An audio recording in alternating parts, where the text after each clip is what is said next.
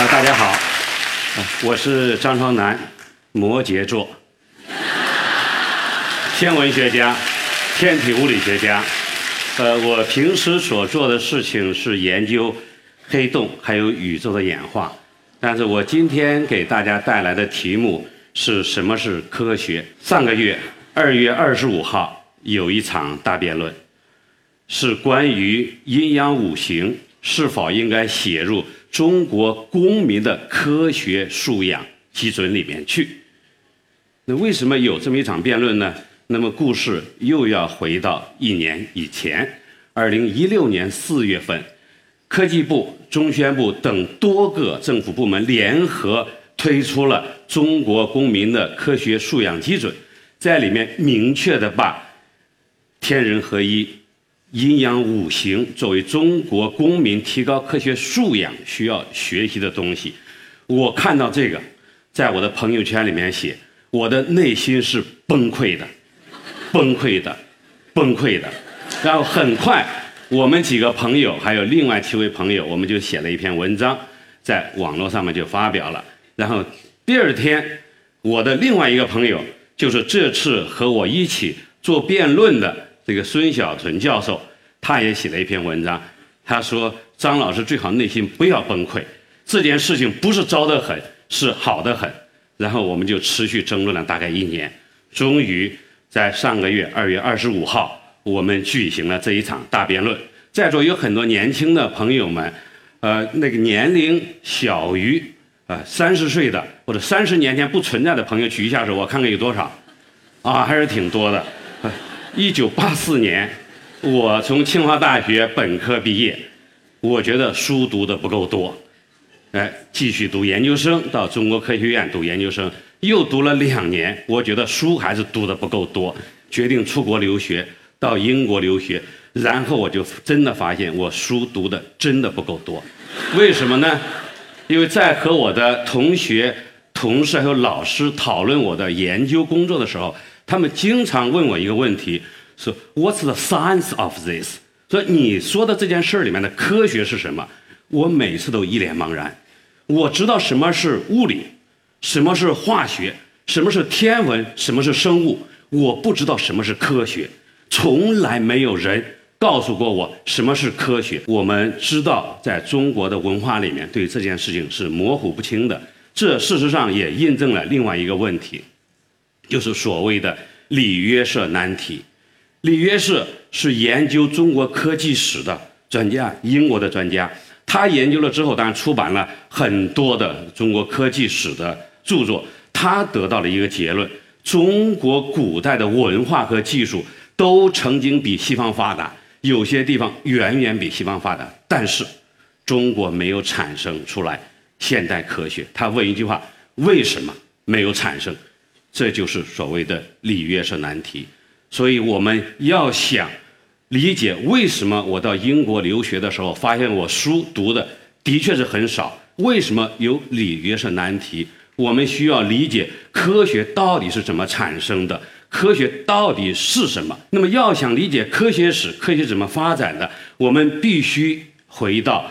古希腊人的宇宙观里面去。那么古希腊人是认为地球是宇宙的中心，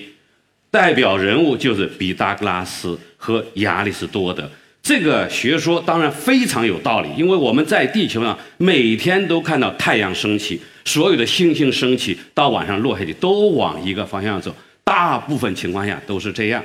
所以我们觉得所有的天体都是围绕着地球做运动的。如果一个学说是正确的话，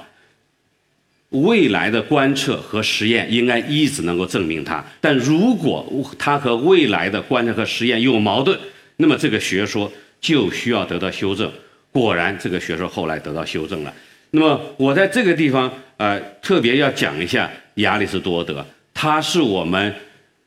所谓形式逻辑或者形而上学、自然哲学和物理学的创始人。所以我们要想追踪到科学的起源，我们是需要回到亚里士多德，甚至有时候还要回得更早一点。亚里士多德的师爷也差不多是我们数学和哲学的创始人苏格拉底，他认为整个宇宙当中所有的东西都是数，所以他得到结论：万物皆数。他的学生柏拉图更进一步，他认为不仅仅是数，而且背后有道理。他说：万物皆理。到了亚里士多德，这个情况就发生了变化。亚里士多德认为，这个世界、这个自然是有规律的，而这个规律是独立于人的，人可以通过观察来理解这个规律。他把研究规律的这个学问叫做物理学。那么我们看看，从亚里士多德的地心说开始，我们是怎么建立的我们的现代科学的第一套理论——经典物理学。我刚才讲了，如果说亚里士多德的地心说是对的话，那么我们每次观测到的天体的运动都应该是从东往西走，但事实上不是这样。后来的观测表明，有些天体，比如说火星，它大部分时候是由东往西走的，有时候又从西往东走，叫做逆行。这个逆行就没有办法在亚里士多德的理论模型里面得到解释。那怎么办？已有的理论模型有了问题，那你需要修改你的理论模型。托勒密的修改办法是，每一个天体仍然是绕着地球在运动，但运动的同时它自己还有一个小轮子，绕着它的轮子也运动。所以当它这个轮子运动的方向和地球和它沿着地球运动方向相反的时候，你就看到它短暂的有个逆行。所以用这种办法解释了这个呃行星的逆行的观测。但是有人不同意，有人从美学的角度认为托勒密的这个学说太复杂了，所以哥白尼就说，那么我换一换，我把太阳放到宇宙的中心，地球还有其他所有的天体都绕着太阳做圆周运动，而且精确的圆周运动。为什么圆周运动？他认为圆是宇宙上的最美的一种几何。所以在这种情况之下，它可以解释行星的逆行运动，但是呢，仍然有很多的观测它不能够解释。那么后来开普勒通过啊、呃、继承了他的老师的一些观测的资料之后，就发现了三定律。他发现仅仅需要把哥白尼的日心说里面的完美的圆轨道变成椭圆轨道，就立刻就可以解释当时哥白尼的理论所遇到的一些问题，这样和观测数据的拟合就非常好了。但是开普勒并不能够向别人来解释为什么天体做椭圆运动而不做圆运动，所以当时很多人其实还是不相信他的开普勒定律的。那么这个时候，科学史上一个非常伟大的人物伽利略就出现了。伽利略发明了天文望远镜，他立刻对太阳系内的行星进行了观测。他发现了有两个重大的发现：第一，他发现木星有卫星，就像地球有月亮这样，有月亮作为地球的卫星一样。所以他证明了太阳系内至少有些天体不是绕着太阳，不是绕着地球运动的，而是绕着自己做运动的。第二，他发现金星像月亮这样有卫相，就是我们有月相，金星有金相，而金相没有办法在地心说的框架下得到解释，只有在日心说的框架下得到解释。伽利略对科学的另外一个贡献，其实更重要的贡献是他发明了实验科学。亚里士多德尽管是现代科学的或者是科学的鼻祖，但是亚里士多德不主张做实验，他认为我们只能做观察，只能来观察自然，而不能够制造出来任何人为的环境出来。但是伽利略认为这样不行，我们必须要做实验，通过来实验来验证，来检验已有的规律，来发现新的规律。所以实验科学的鼻祖是伽利略。伽利略我们都知道的比萨斜塔的实验和一系列的这种实验，那么都是伽利略所开创的。所以伽利略建立了现代科学的自然研究方法，也因此爱因斯坦对伽利略极为推崇。爱因斯坦就认为伽利略是开创了科学革命的第一人，他甚至于爱因斯坦认为他比牛顿还要重要。当然，我们的呃现代科学的革命是在牛顿的手里达到了顶峰。牛顿提出了牛顿三大定律，牛顿的万有引力定律，建立了人类历史上第一套完整的自然科学理论。当然，牛顿的贡献还不仅仅如此。牛顿在他那本巨著《自然哲学的数学原理》里面，通过假设了牛顿三定律和万有引力定律作为公理，然后进行了大量的演绎的推导，推导出来了开普勒三定律，这在当时是了不得的事情。我刚才讲了开普勒拟合拆出来的开普勒三定律，但是他不能回答为什么有，而牛顿就回答了有的原因是因为有我的牛顿三定律和万有引力定律，所以牛顿在人类历史上第一次用更基础更深刻的科学规律推导出来了已知的经验规律。第二个重大的贡献，苹果砸到了牛顿的头上，让牛顿想起来了有万有引力定律。牛顿立刻就想到这样的事情，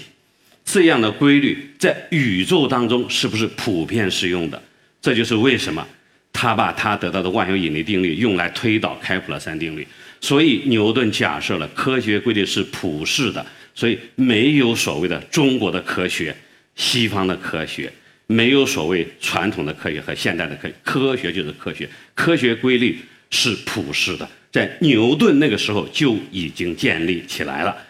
那么从这个时候，事实上科学是什么，什么是科学这个问题就已经能够回答了。所以我下面就会给大家做一下总结，但是在这之前我还是要给大家讲一个故事，这是普京大帝的一个故事。那么多年前普京还是总理的时候，我们都知道他当了总统又当总理又当总统，下一轮当什么我不知道啊。在他中间当总理的时候，当时德国和俄罗斯在联合研制一颗天文卫星，研究暗能量，这颗卫星今年晚些时候将会发射运行。那么普京听取了这个项目的汇报，他听起来之后，他感到他觉得非常好玩，所以他就问了问了俄罗斯科学家啊，非常有趣，暗能量听起来是蛮好玩的啊，所以我想了解两个问题，第一个问题是暗能量到底有啥用，第二个问题暗能量危险不危险。我想在座的各位想问这两个问题的人很多，所以你的水平是跟普京完全在一个层面上面。那么这个问题问完了之后，俄罗斯科学家没有办法回答这个问题，然后这个德国科学家因为在场嘛，就问说普京总理问了什么问题你们这么为难，然后就重复了这个问题。这个德国科学家说啊，这个问题我们也经常被问到，那么我们这么回答说，你告诉普京总理，如果一百年前你问爱因斯坦先生相对论是否有用，相对论是否危险，爱因斯坦只能回答三个字，不知道，因为的确不知道。爱因斯坦当时为什么研究相对论，因为他发现了牛顿理论还有以前的理论有问题有缺陷，而不是因为以前的理论不那么有用，以前的理论有危险，跟这件事情没有关系。他只是想回答一些问题来进一步理解自然规律，所以他有了相对论。但是今天一百年之后，我们知道相对论既有用又危险，核电站的原理相对论，我们到医院里面去做各种诊断所用的加速器原理相对论，我们手机 G P S 导航的原理相对论。所以离今天离开了相对论我们没有办法生活，所以相对论很有用。危险不危险？非常危险，原子弹氢弹全是相对论的应用。一百年之后我们知道它既有用又危险，但是是否有用是否危险不是我们做科学研究的目的，我们做科学研究的目的是为了理解自然规律。那么普京听了之后说哈，我终于明白了，这个项目很好，往前走，给你们钱。所以今年这个卫星将要发射运行，所以这是对科学的理解。那么我一开始讲了李约瑟难题，为什么中国古代看起来是很先进，但是为什么没有发展出来现代科学，或者我们今天称作的科学。爱因斯坦也曾经被问过这个问题，爱因斯坦的回答是这样子的，他说我们都知道现代科学之所以能够发展出来，之所以能够发现出来这些规律，是由于两件事情，一件是起源于希腊的形式逻辑，另一个是起源于文艺复兴时期的伽利略为代表的实验科学。中国古代的先贤们既不懂得形式逻辑，也不懂得实验科学，因此没有发展出来现代科学一点都不奇怪。哎，当然这句话我们也可以说，其他民族也没有发展出来现代科学，发展出来现代科学的民族是非常少的，所以没有发展出来丝毫不丢人啊！发展出来只是从希腊那文明那一个分支出来的，其他的文明都没有产生。杨振宁先生对这件事情也曾经有过回答，就为什么中国古代没有产生出来现代科学？爱因斯坦说了，中国人由于不懂得两样东西，导致了中国的先贤们祖先没有发展出来科学。而杨振宁说，由于中国人懂了两样东西，所以发展出来现代，发展不出来科学。这两样东西是什么？是周易和周易里面的核心内容，天人合一。所以我等一下也要稍微讲一讲这件事情。那么科学是什么？我们从爱因斯坦的回答，以及刚才我总结的从地心说到日心说到开普勒到伽利略到牛顿这块，我们就知道一直在追问太阳系内行星运动到底是什么规律。因此科学就是刨根问底，我们已经知道。那么科学，如果我们更精确地描述一下科学具有一些什么样的性质特质，或者说科学的要素，我们知道科学具有三个要素。这三个要素分别是科学的目的、科学的精神和科学的方法。科学的目的，我前面在讲普京的故事的时候已经说了，就是发现规律，发现各种各样的规律，可以是自然的规律，可以是人类的规律，也可以是我们社会活动的各种的规律。而科学的目的，而科学的精神，六个字：质疑、独立、唯一。质疑我们看可以看到，那么不断的在质疑已有的行星运动的规律，质疑地心说，质疑哥白尼的日心说，质疑开普勒定律背后是什么原理，然后还有爱因斯坦质疑牛顿的引力的本质是什么。我们的科学不断的就发展。而独立说明不管谁做这个研究，得到的结论都应该是一样的，这是从亚里士多德开始就认识到的事情。人和自然是分离的，人不会影响自然的规律，而唯一更是表明你最后做的结果应该是一样的。而科学的方法，我刚才实际上也已经讲了，你必须要进行逻辑的推理，要进行演绎的计算，要进行实验的验证或者观测的验证，所以要有逻辑化、定量化、实证化。只要不满足这些条件的，那我们统统都不把它称为是科学。这里面我们可以举很多例子，很多其实是很好的东西，但事实上它不是科学，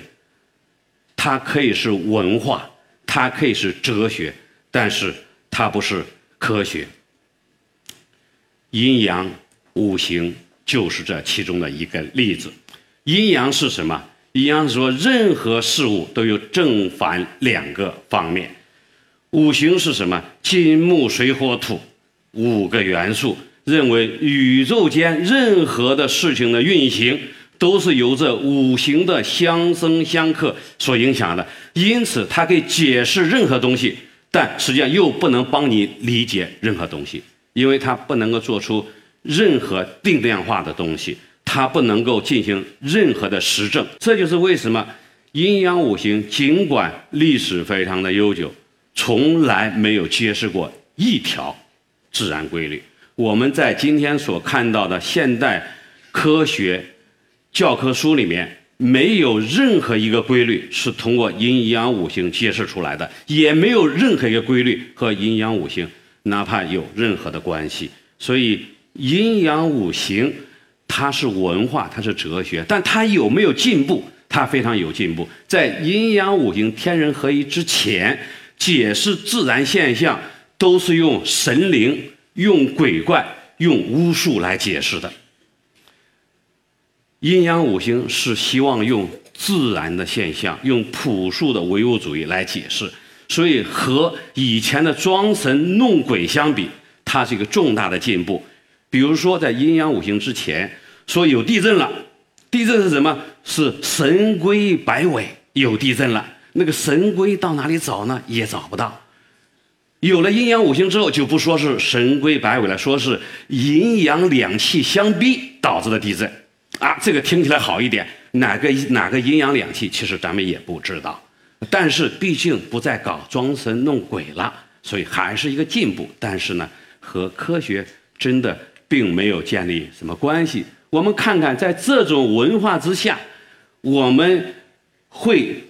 怎么样思考一些问题？那么，我从一个非常简单的一个我们都比较了解的一个成语“杞人忧天”来讲起。杞国有一个人每天担心天要塌了，地要陷了，所以他说：“那么天塌地陷了，我在哪里活着呢？”我就没地方活了，因此废寝食者啊，废寝食不是去读书去了哈，而是得了抑郁症，睡不着觉。当时他的感觉就是这样子的。那么怎么办呢？他有一个很好的朋友啊，今天来讲就是心理咨询师啊，在座不知道有没有心理咨询师哈？心理咨询师他来看望他，他说：“你为什么要担心这件事情呢？天显然不会塌下来落下来，地它显然也不会陷下去。”他仔细解释了背后的道理。他说：“天就是气嘛，你天天在气里面走来走去，呼吸自如，行走自如，怎么会担心它会塌下来呢？”然后这位老兄，蓝瘦香菇的老兄就说了，他说：“啊，如果天是气的话，那天上的星星、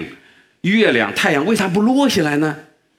然后这个心理咨询师又说了，这个心理心理咨询师对阴阳五行是非常在行的，他说：“这些星星、太阳、月亮，其实都是气里面的光，光怎么会掉下来呢？它就是掉下来也没啥事儿，对不对？啊，他说那这样很好。那地呢？地要塌了怎么办呢？他说地，你看地都是一大块一大块的东西，就像这个舞台一样，你跺一个脚它也很结实，你不要担心它掉下去。”他说：“啊，原来我不用担心啊，因为它不掉下去，所以它不掉下去，所以就没事了。”结论就是这样，这个故事到此就结束了。但事实上，为什么天不塌下来？为什么地不陷下去？为什么日月星不落下来？这里面有深刻的大气科学问题、地球科学问题、力学问题、天文学问题。你要仔细的研究，现代科学全部都能从这里面出来。但是我们的祖先没有刨根问底追问这些问题，我们在自圆其说。啊，因为不塌下来，所以不塌下来。到底是不是这样，我们并不管它。我们非常的实用，既然没有塌下来，就不要担心它塌下来。我们很实用，所以从这些故事我们可以看得出来，我们中国的传统文化里面是不是缺少科学的元素？一直到今天，我们仍然在用杞人忧天来嘲笑那些不切实际、异想天开的人。我们如此嘲笑这些人，我们就不会刨根问底，我们的文化、我们的科学怎么能够发展？我们来再来看一个更重要的一件事情。我们常常说中国古代的四大科技发明，这哪四大我都不说了，大家肯定都知道，什么指南针、造纸师、火药等等，这个大家都知道。这些是跟科学有关系吗？他们都是技术，我们掌握了这个技巧，但是我们的祖先从来没有问为什么指南针会这样，为什么纸可以这么造出来，为什么会有这个，为什么会有那个。我们的祖先没有追问背后的道理，来追寻背后的规律，我们只满足于这些技术能够给我们带来实用的功能，到此为止。那么我自己是做天文学研究的，我们中国传统的古代的天文学观测也比西方发达，比西方很多国家发达，有些方面是全世界领先的。但是我们在人类认识宇宙的七次飞跃中都无所作为，一点都没有。哪里去了？我们中国古代先进的发达的天文学哪里去了？去了两个地方。理论方面变成了马老师刚才讲的占星术算命，技术方面实用方面到哪里去了？我们有二十四节气，种地够了，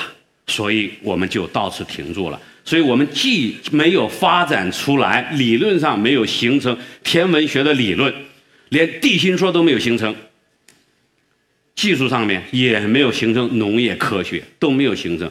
实用达到当时的目的就行了。比如说我今天所从事的工作，我说我是做天文学研究的，更具体来讲，我是造出我的望远镜放到卫星上面去，然后在太空当中观测黑洞，观测宇宙，这是我具体的工作。我们中国可以说是世界上少有的航天大国。那么在人类历史上发射的专门用于科学研究的卫星有多少呢？一百多个。有人说如果各种都算上的话，哎，几百个可能也是有的，但至少一百多个是有的。中国什么时候才有呢？几年前才开始有，最近也才有一两个、两三个而已。在这之前我们是根本不做。所以我们的航天，我们老说我们航天科技非常发达，不是，我们航天技术非常发达，我们航天科学极为落后，非常落后，这就是一个证明。所以我们的这个传统，从古代的传统开始一直到今天，我们始终重视的是应用方面，重视的是技术，而对于背后的道理我们向来是不重视的，导致一个什么结果？导致这个会场里面我们所有的东西，包括我们的衣服，我们用的所有的设备，所有的这些技术，所有这些原理，全部百分之一百来自于西方，没有一点来自于中国，这就是结果。我们显然不能继续这样下去。那么我最后以我自己的另外一个故事来作为我今天演讲的一个结束。那么几年前 Science 这个科学杂志的记者来采访我的时候，他问了我一个问题，他说你在国外已经是大学教授了，过得好好的，为什么回国来选择这么一条道路？我当时的回答是这样子的，我说我在国外做大学教授，我就要教课，我发现我的教科书里面所有的名字全部都是外国人，里面所涉及的科学发现都是都不是来源于在中国本土工作的科学家，有来自有中国人在国外做出来，但是在中国本土上做出来一件也没有，绝对是零，从中国古代到现在绝对是零。当然我们中国的教科书上会放一点，但是这些东西其实没有最后形成科学。我说我从国内出国之前我非常的自豪，我们的民族有五千年的啊，据说是有五千年的文明史。我出国读了这么多年书，然后最后终于当了大学教授之后，原来发现我学的所有的知识，我教给别人的所有的知识，全部是外国人的，不是我们中国人的。所以我说我想改变这个情况，所以我决定回国。那么最后回答为什么最开始有那么一个大辩论，这个大辩论我是持什么观点？很显然，阴阳五行不会教给我们科学，阴阳五行不是科学，既没有产生科学，未来也不会带给科学。要学习科学，要理解科学，我们就要老老实实的、谦虚的回到科学的本源来学习真正的科学，理解什么是科学。我的报告就到这里，谢谢大家。